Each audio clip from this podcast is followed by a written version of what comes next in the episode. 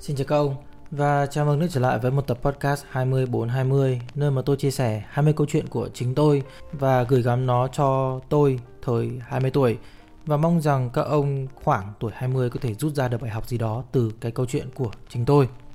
Và câu chuyện ngày hôm nay thì nó sẽ có một chút liên quan tới định hướng sự nghiệp và công việc. Cái này là bài học tôi rút ra từ sau khi tôi học đại học 4 năm, ra trường đi làm thử việc tầm khoảng 1 2 năm rồi bắt đầu nhận ra cái gì nó tốt với mình, cái gì nó không tốt với mình. Từ khi bé mình đã được học là đi học thì sau này có việc kiếm tiền đúng không?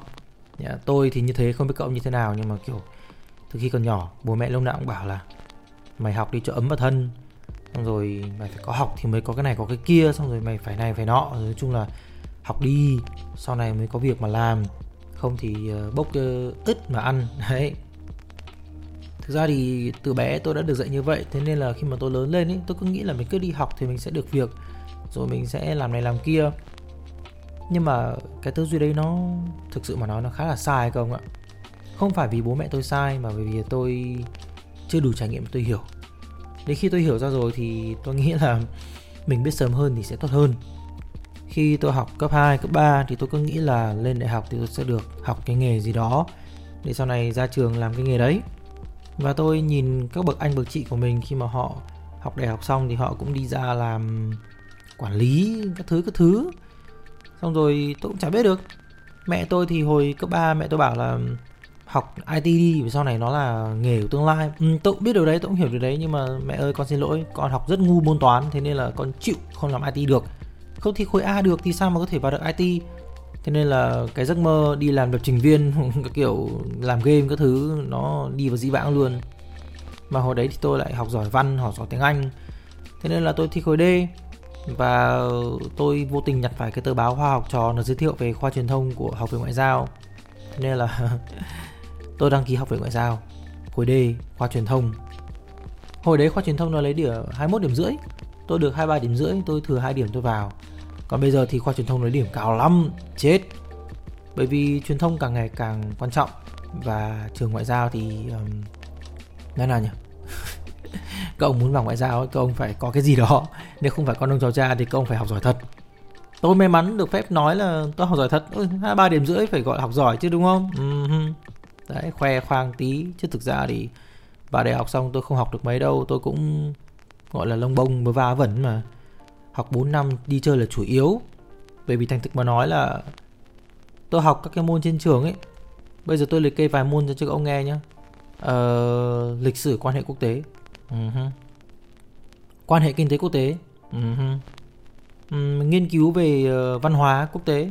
Uh-huh. uh, truyền thông.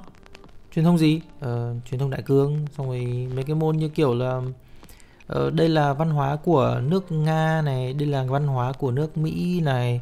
Đây là cái thứ được gọi là diễn biến hòa bình này. Đấy, các kiểu các kiểu. Nó thực luôn với các ông là học xong thì động vào đầu không được mấy đâu. Những người mà ngồi bàn đầu học rất là chăm kiểu giáo sư tiến sĩ ngồi bàn đầu để mà hiểu môn thì chắc chắn sẽ hiểu hơn tôi chứ còn tôi thì nó không vào đầu. Bởi vì trong tâm trí của tôi là tôi học đại học để có cái nghề nhưng mà nó thật luôn là mấy cái mấy cái được học ở lớp tôi không nghĩ là có thể kiếm tiền được. Thế nên là ngay lập tức tôi đã tìm cách kiếm tiền bên ngoài và lên lớp chỉ để chơi thôi. Thì đấy là một cái sai lầm của tôi khi tôi nghĩ rằng học đại học là để có nghề, kiếm tiền. Nếu như học nghề để kiếm tiền thì tôi nghĩ là tôi nên đi học trường nghề. Học đại học không cho tôi cái đấy. Học đại học thì nó sẽ cho tôi cái tư duy, cái suy nghĩ của cái người học trường đại học ở đấy. Mỗi một trường đại học sẽ đào tạo ra một nhóm có cái tư duy kiểu của cái trường đại học đấy. Và sau này tôi mới nhận ra học bách khoa thì sẽ có tư duy như kiểu kỹ sư học uh, ngoại thương thì sẽ có cái tư duy như kiểu một người làm thương gia một người biết làm quản lý. Học ngoại giao thì ra ngoài đi làm chém gió làm youtuber. Các ông thấy đây uh, duy thẩm ngày xưa là khóa trên của tôi bây giờ làm youtuber đây. Còn cái thằng đang nói chuyện với các ông này này học ngoại giao, bây giờ cũng đi làm youtube. Và cũng có một số người đi làm youtube phiên bản xịn sò như là chị mc chị vân chị vân hugo ấy. Với cả anh biên tập viên là quang minh. Đấy, đây là những người từ học viện ngoại giao ra làm ờ, làm về ngành truyền thông đi lại lại như vậy. Và bây giờ thì họ khá thành công trên con đường của mình. Ngoài ra còn một số người cũng ờ, gọi là đi viết sách. tôi biết sơn paris, khóa trên của tôi đi viết sách. Và đấy là những cái mà mình không thể nào mình nói là học đại học thì mình có cái nghề được. Bởi vì học đại học thì sẽ cho mình cái tư duy, và cái tư duy đó nó sẽ là cái định hướng con người của mình sau này. Chứ không phải là đi ra trường đại học thì sẽ có việc. Đó là một tâm lý cực kỳ quan trọng mà tôi nghĩ là mọi người cần phải hiểu. Bởi vì các bạn có cái bằng cử nhân của trường đại học rồi thì chưa chắc các bạn đã biết làm nghề, làm việc nếu như các bạn biết làm việc rồi thì giỏi quá các bạn tuyệt vời. Chắc là thời sinh viên các bạn cũng đi làm thêm nhiều nên là các bạn biết việc. Nhưng mà thật luôn là cái thời sinh viên các bạn mà đi làm thêm thì cũng chỉ là làm thêm thôi chứ còn các bạn có nghề đâu mà kêu là có nghề. Thế nên là nhiều bạn sinh viên mới ra trường hét là um, em có bằng đại học lương của em phải 8 9 triệu cái thứ thứ. Um, các bạn chắc không?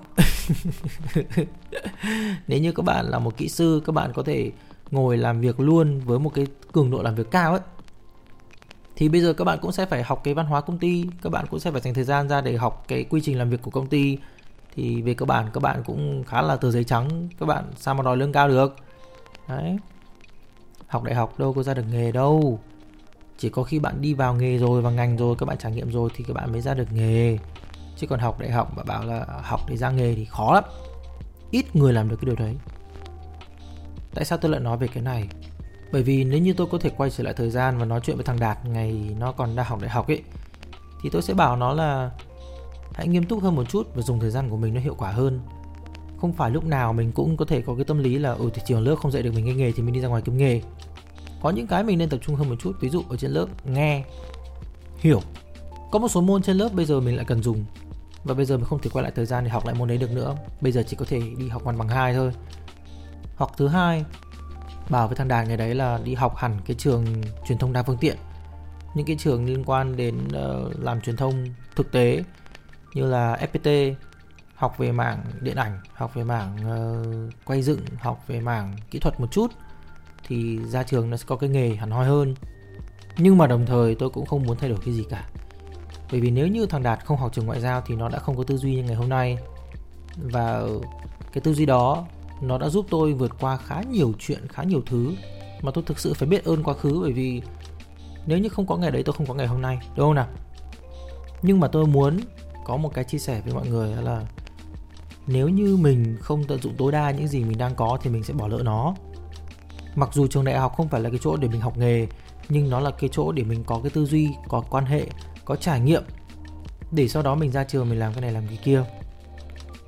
Nhưng mà đồng thời cũng đừng ảo tưởng sức mạnh ra trường, bạn cũng chỉ là sinh viên mới ra trường thôi, bạn cũng chả là cái gì cả. Bây giờ bảo bạn là con ông cháu cha thì bạn ừ ok bạn là con ông cháu cha. Bạn được phép xin ngày, xin kia, làm này, làm kia. Ừ ok, tùy tùy bạn thôi. Tùy gia đình của bạn thì đúng hơn. Nhưng bây giờ bảo là, bạn là sinh viên ra trường, bạn đòi mức lương cao để bạn làm này, làm kia. Nó thật luôn, ở vị trí tuyển dụng. Tôi đưa tầm chục triệu cho một đứa trẻ con và hy vọng rằng nó làm được việc. Làm gì có chuyện, đúng không? Bạn cũng phải đặt mình vào vị trí của người ta chứ. Nếu như bạn là một sinh viên mới ra trường mà bạn có khả năng thật, thì điều tiêu, thì điều đầu tiên bạn cần nói đó là em thử việc để cái mức lương này có thể được nâng lên một cách cao hơn trong thời gian tới, thì em có thể làm những cái này cái này cái này. Và em chứng minh năng lực bằng cách là làm cái này cái này cái này. Sau khi chứng minh năng lực rồi thì anh hãy giao cho em thêm việc để em thể làm được nhiều hơn. Sau đó anh có thể thấy là khả năng của em đến đâu thì sau đó anh tăng lương cho em. Với cái mức lương em mong muốn, với cái điều hạn như thế này, trong cái ờ, thỏa thuận, cái hợp đồng lao động ấy, đó thì đấy, nếu bạn giỏi thì bạn làm điều đó. Còn nếu không thì bạn hãy chấp nhận rằng bạn chỉ là sinh viên mới ra trường và bạn chưa có nghề đâu. Đấy. Rồi, mình qua cái phần học đại học thì chưa có nghề nhá. Thế còn cái phần gọi là công việc sự nghiệp như thế nào? Thì thành thực mà nói là nghề nó chọn người không ạ.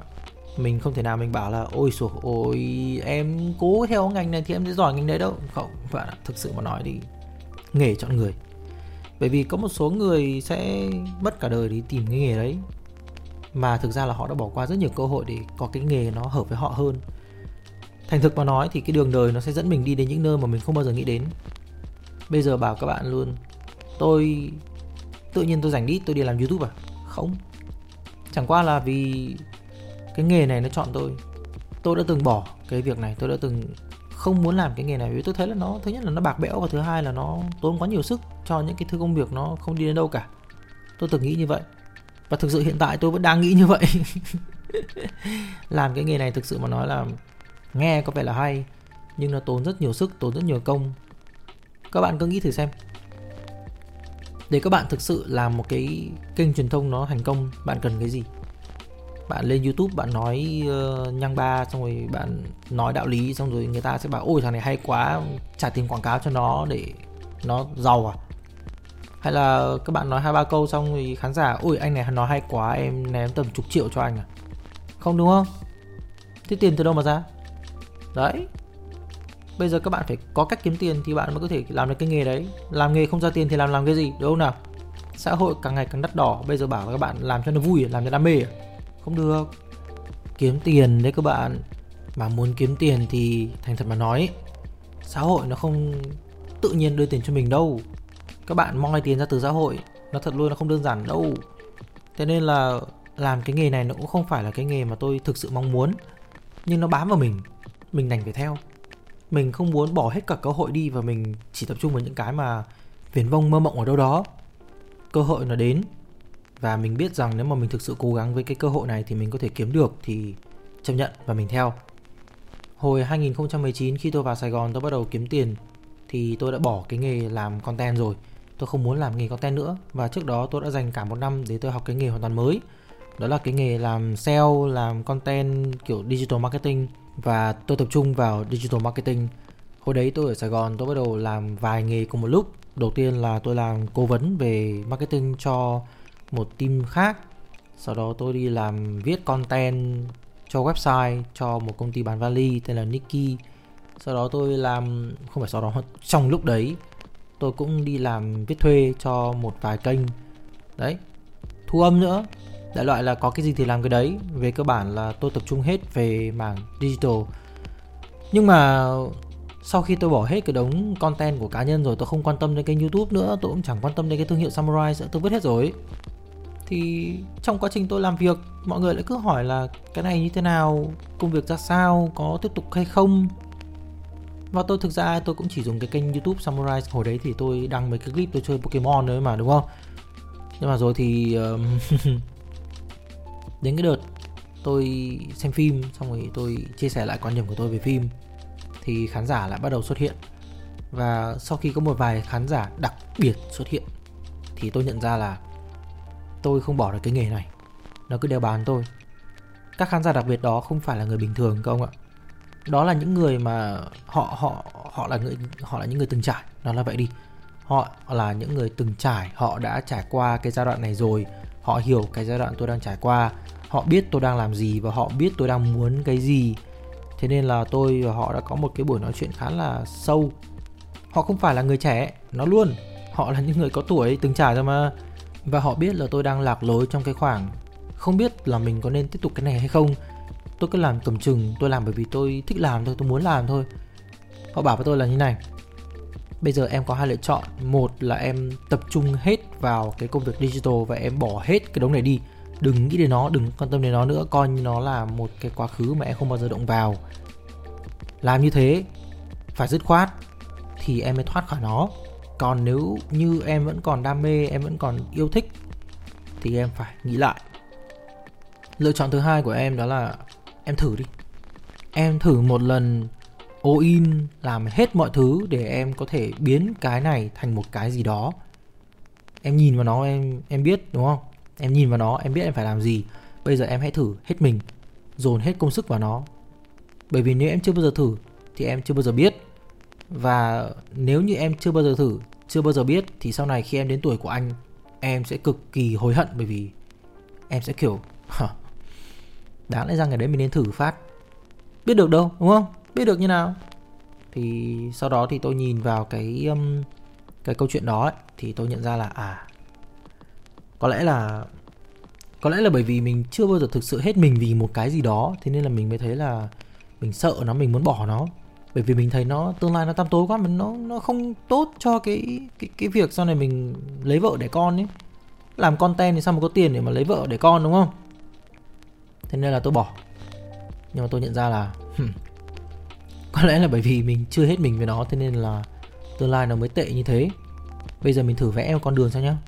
Dùng các cái tư duy digital marketing của mình này dùng các tư duy truyền thông mình học được từ trường đại học này dùng các cái kinh nghiệm mà mình học được từ khi mình đi làm content cho các kênh khác này dùng các cái mối quan hệ mà mình đang có về mảng truyền thông để hỏi han xin kế hoạch xin kinh nghiệm này thì mình sẽ đúc ra được cái gì? Sau một thời gian uh, vật lộn lăn lội à, gọi là cả cái năm 2019 khi tôi ở Sài Gòn ý gặp hết người này người kia làm hết người này người kia nói chuyện hết người này người kia xong thì cuối cùng tôi cũng đã ra được cái mô hình mà tôi nghĩ tôi có thể làm được xây dựng được và nó có thể nó bền vững trong tương lai và nó cho tôi được cái sự tự do về mặt thời gian để có thể hỗ trợ gia đình sau này. Khi có vợ có con thì tôi có quyền được phép ở nhà chăm cho vợ lúc vợ đẻ con. À nghe đến đấy là tôi bắt đầu thấy à ok, có tương lai đấy. Cái tiền nó đến với mình nó không phải là dồi dào đến mức mình mong muốn, nhưng mà cái tiền đấy, nó là cái tiền để mình đã mua thời gian rồi. Có nghĩa là mình đang lãi lãi về mặt thời gian. Nó thật với các ông luôn là thời gian là cái mà mình không mua được. Mình chỉ có thể sắp xếp sao cho nó tối ưu nhất có thể thôi. Và cái công việc này cho tôi thời gian à thế thì có nghĩa là mình có thể làm được, đúng không? Mình làm dùng được đó. Ok ok ok ok ok. Thế là tôi bắt đầu đập tay vào làm bắt tay vào làm thôi. Thì trong quá trình tôi làm đấy thì những cái khán giả đặc biệt đó họ vẫn theo dõi, họ không không nói gì cả. Họ họ vẫn theo dõi, họ vẫn dõi theo và đôi khi họ sẽ bình luận một hai câu để tôi biết ý của họ là như thế nào. Và đến tận ngày nay tôi vẫn rất là biết ơn những cái người đó, những cái người mà đã nói với tôi rằng là hãy thử một lần. Hãy hết mình một lần. Bởi vì đến đây tôi mới nhận ra là khi tôi làm cho người khác thì tôi chả bao giờ hết mình đâu. Tôi làm cho người khác người ta lúc nào cũng bảo là em phải coi cái này như là sản phẩm của em như là cái của em ý em phải hết mình với nó. Nó thật luôn là nó, nó không phải của mình sao mà hết mình được? Nhưng mà với cái này với cái đống kênh youtube này với cái đống sản phẩm này với cái nhóm sản xuất mà tôi đang xây dựng này thì nó thực sự là của tôi. Và nó cho tôi cái động lực để mà tôi tự tỉnh dậy trong buổi sáng tôi không phải ờ uh, mệt quá có đi làm không nhỉ? Không không. Bây giờ tôi sẽ là đến giờ đi làm rồi dậy thôi. Và tôi cứ quẩy thôi tôi cứ làm thôi. Và sau 3 năm tôi cày từ 2019 cho đến 2023 bây giờ rồi thì tôi thấy là à, có vẻ mọi thứ nó đang đi vào guồng. Đây nó là nghề chọn người không ạ. Tôi không chọn truyền thông tôi không chọn content. Content và truyền thông nó chọn tôi. Và đến bây giờ tôi vẫn đang làm với nó và đây là kết quả của cái quá trình all in ấy, có nghĩa là hết mình vì nó. Tôi mở rộng ra khá nhiều kênh, không phải bởi vì là tôi muốn làm hệ thống kênh cho nó đẹp trai, kiếm tiền đâu, mà tôi đang xây dựng một cái mô hình kinh doanh. Và cái mô hình kinh doanh mới là cái mà tôi thực sự tôi quan tâm đến. Mô hình kinh doanh là cái cốt lõi để có thể kiếm tiền. Và cái mô hình kinh doanh là cái mới cần xây dựng. Rồi bây giờ đến cái phần thứ ba nhá. Tôi sẽ nói hết cả ba phần rồi sau đó tôi sẽ tổng hợp lại thành một cái câu chuyện chung để mọi người có thể có được cái bức tranh toàn cảnh. Khi mọi người nghe hết rồi, mọi người mới hiểu hết cái phần thứ ba đó là mô hình kinh doanh. Nó thật với các ông luôn là thế này. Mấy ông có thể nghĩ rằng là, ôi, làm riêng thì làm chủ của chính mình nghe hay lắm. Ừ thì đúng, các cái kênh youtube mà nói là hướng nghiệp đi. Đại loại là như vậy họ lúc nào cũng bảo là các bạn nên làm chủ chính mình này các bạn nên làm riêng này các bạn nên tự kinh doanh làm ăn này. Hoặc là một cái kênh tiktok dạy kiếm tiền bây giờ ấy lúc nào cũng bảo một câu là um, làm thuê thì bao giờ mới giàu? Ờ thì nó thật luôn với các ông luôn là thế này. Làm thuê cũng giàu được đấy. Đừng có mà tin vào những cái thằng suốt ngày nói là các bạn phải tự làm riêng thì mới giàu được. À, à, à, à. đừng nghe. Thứ nhất nếu như mà làm riêng mới giàu được, thì nó thật với cậu luôn. Chẳng ai giàu. Tất cả những người mà làm riêng mới giàu được ấy, thì thực ra về cơ bản người ta đã giỏi sẵn rồi, hoặc người ta có vốn, hoặc người ta làm ăn cũng căng căng đấy. Chứ còn tay trắng mà đi lên, ít người lắm. Tay trắng đi lên mà lại còn giàu ấy, thì người ta quá giỏi, xuất chúng. Đừng xếp mình vào chung với những người như vậy, bởi vì nếu như mình là người xuất chúng thì mình đã xuất chúng rồi, đúng không nào? Nếu như giờ mình bảo là tôi đi làm công ăn lương, đi làm thuê mà tôi không giàu được, nên là tôi bắt buộc phải đi làm riêng để tôi kiếm tiền ấy. Thì các bạn đang tự đặt mình vào trong cái tình cảnh là mình có thể mất hết. Làm riêng nó không đơn giản. Bạn phải tự quản lý tài chính, tự quản lý đầu vào đầu ra, tự kiểm tra nguồn, tự kiểm tra tất cả mọi thứ, làm hết. Các bạn có đủ khả năng đấy không? Các bạn có đủ kỹ năng đấy không? Chưa chắc, đúng không? Trong khi đó làm thuê thì các bạn có cái tiền lương hàng tháng để các bạn có thể xoay sở được. Đó. Thế nên là nếu như các bạn nghĩ rằng làm thuê không giàu được thì từ từ đã có rất nhiều người làm thuê, họ tiết kiệm tiền, dùng tiền đấy đầu tư và đầu tư đúng chỗ và sau đó họ làm giàu từ cái chỗ đầu tư đó. Đúng không nào?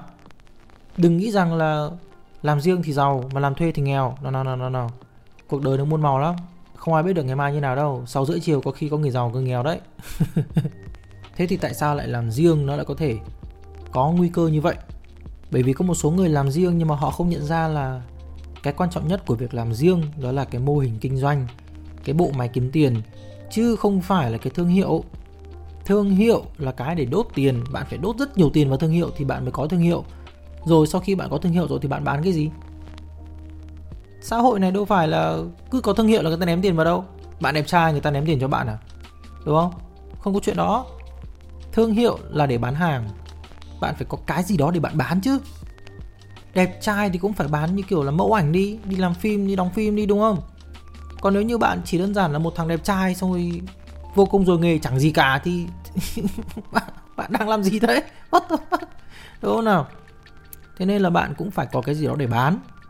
Có bán thì mới có mua. Phải có chào hàng thì mới có người mua. Mô hình kinh doanh là cốt lõi của việc đi làm riêng. Nếu như bạn không có mô hình kinh doanh thì bạn đang không làm gì cả bạn đang tốn thời gian. Thế nên trước khi bạn bước ra làm riêng bạn cần phải có kế hoạch nếu như bạn không có kế hoạch để kiếm tiền, bạn không có mô hình kinh doanh, tất cả những gì bạn đang làm chỉ là xây dựng một cái gì đó bởi vì bạn thấy là nó hay ho ấy, thì nói thật với các bạn là bạn đang tốn thời gian. Đừng làm.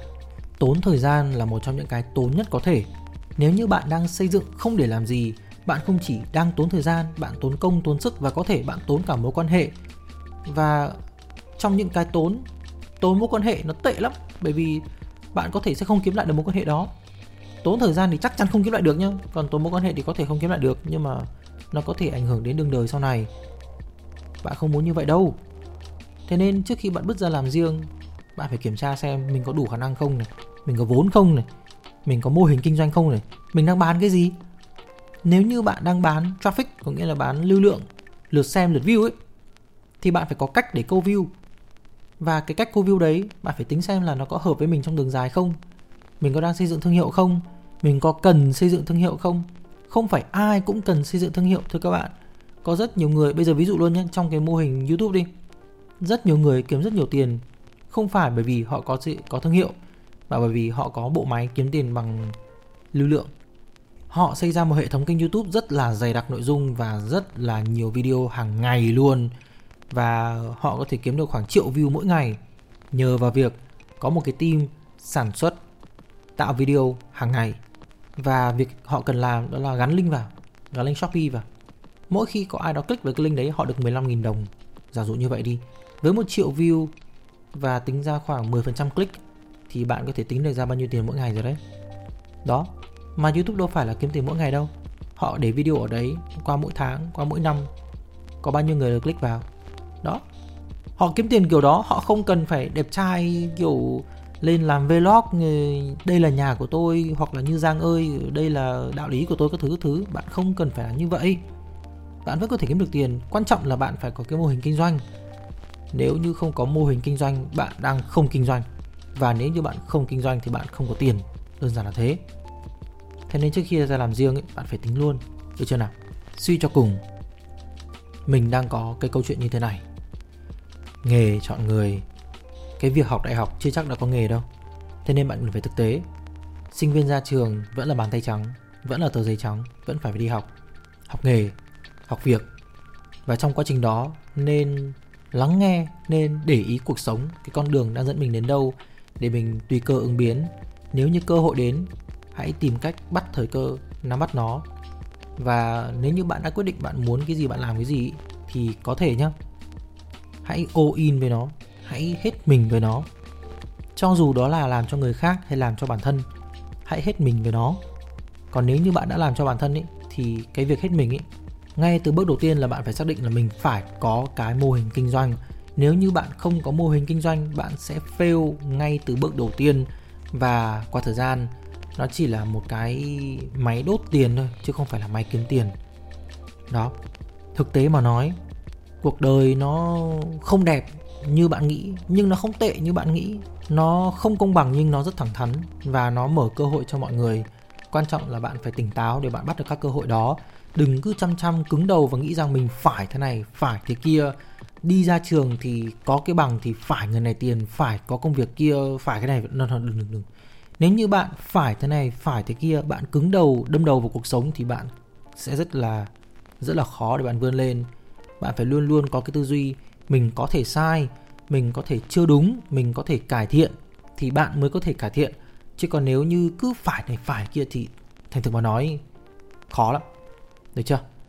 Thì đây là những cái tâm sự mà tôi sẽ dành cho thằng đạt hồi đấy. Bởi vì hồi đấy nó cứng đầu lắm. Nó cứ nghĩ là cuộc đời nó phải thế này, phải thế kia. Và nó nghĩ là nó ra trường thì nó như này như nọ. Nhưng mà thực ra thì không và đường đời nó rẽ nó rẽ này rẽ nọ nó rẽ trái rẽ phải. Thằng đạt nó không theo. Thế nên nó đã tốn rất nhiều thời gian cho những cái không đâu. Nhưng mà nó đi cũng phải nói lại. Nó là đôi khi những cái điều dễ đi dễ lại mà nó không dễ. Nó cứ đâm đầu vào ấy thì những cái đó nó mới tạo ra trải nghiệm để nó có những bài học như ngày hôm nay. Cho nên là tôi hy vọng là những cái bài học mà thằng đạt nó rút ra sau gần đấy thời gian nó tốn thời gian cho chính nó ấy, thì nó có thể là một cái đường tắt cho những cái bạn trẻ đang nghe qua cái podcast này ờ, tôi nghĩ là tôi nói đến đây cũng phải khoảng gần nửa tiếng rồi thế nên là yeah, chúc các bạn có một ngày mới vui vẻ và nếu như các bạn nghe cái này lần đầu thì các bạn có thể lên Spotify để nghe những cái bản audio khác hoặc nếu như các bạn đang nghe trên Spotify thì có thể qua YouTube có cái tên là Summarize Audio hoặc search cái tên là Summarize Podcast trên mạng. Cảm ơn mọi người đã lắng nghe và hẹn gặp lại trong tập podcast tiếp theo. Alright, peace.